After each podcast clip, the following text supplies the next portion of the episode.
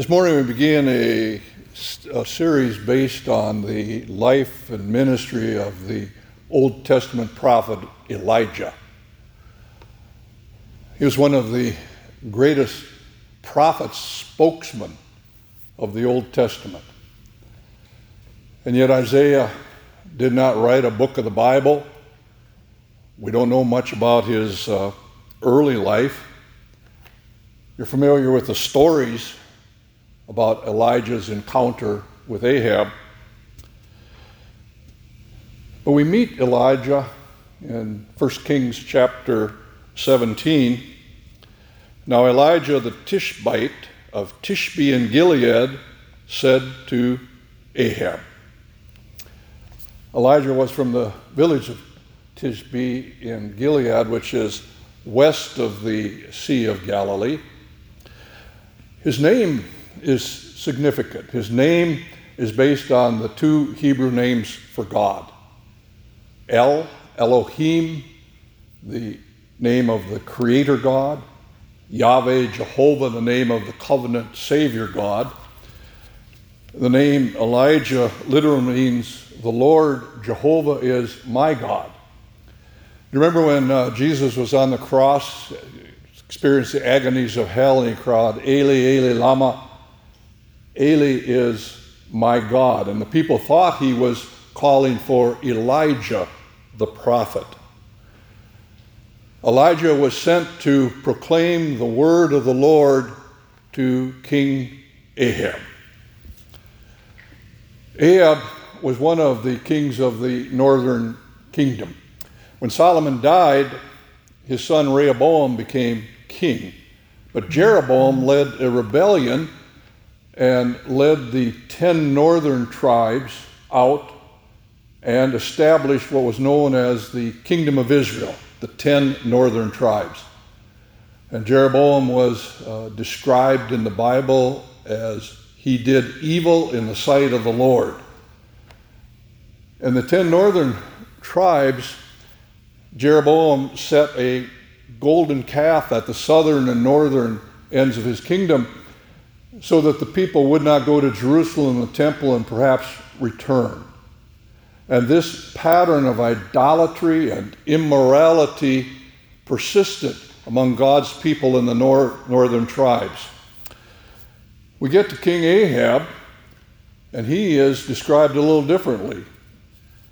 Ahab is described as doing evil in the sight of the Lord more than all that were before him. He was the worst of the worst. He married Jezebel. He worshiped Baal, the god of the Philistines, and Jezebel's god Ashereth, a fertility goddess. So, Elijah is sent to King Ahab with a message. It is a stern message Uh, Elijah says to Ahab, As the Lord, the God of Israel, lives, before whom I stand, there shall never, neither be dew nor rain these years except by my word. The Lord God would send a drought to the kingdom of Israel.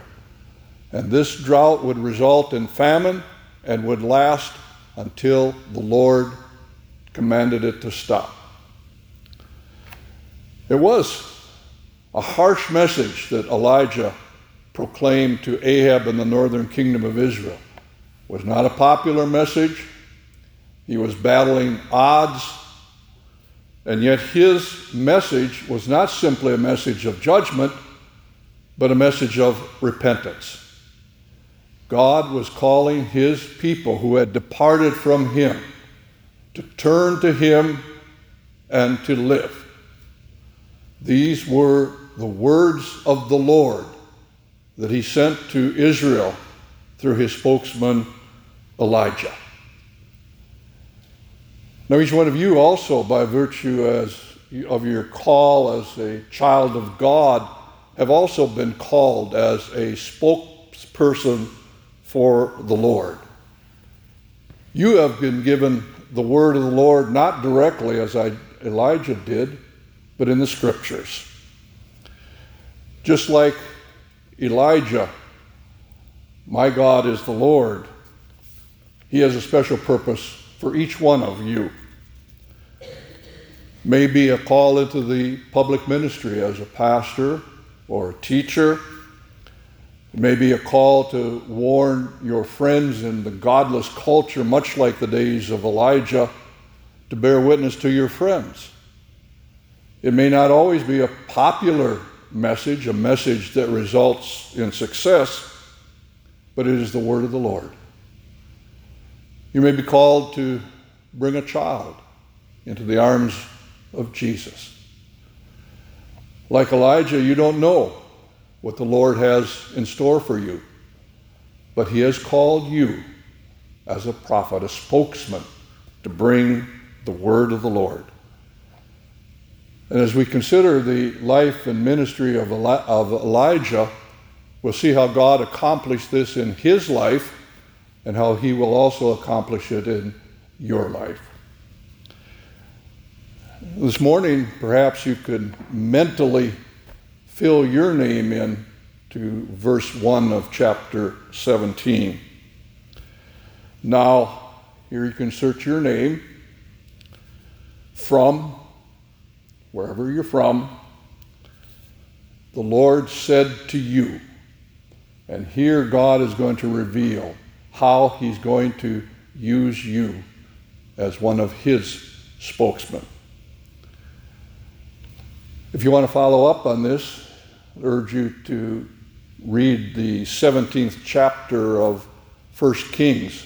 So, as we consider the life and the ministry of God's prophet Elijah, let us pray. Heavenly Father, sometimes we think we live in the worst times. And yet, as we study Old Testament history, especially, we see how idolatry and immorality infiltrated your chosen people.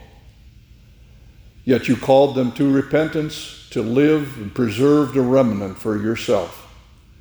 May we rejoice in the power of the word of the Lord as it is given through us. Amen.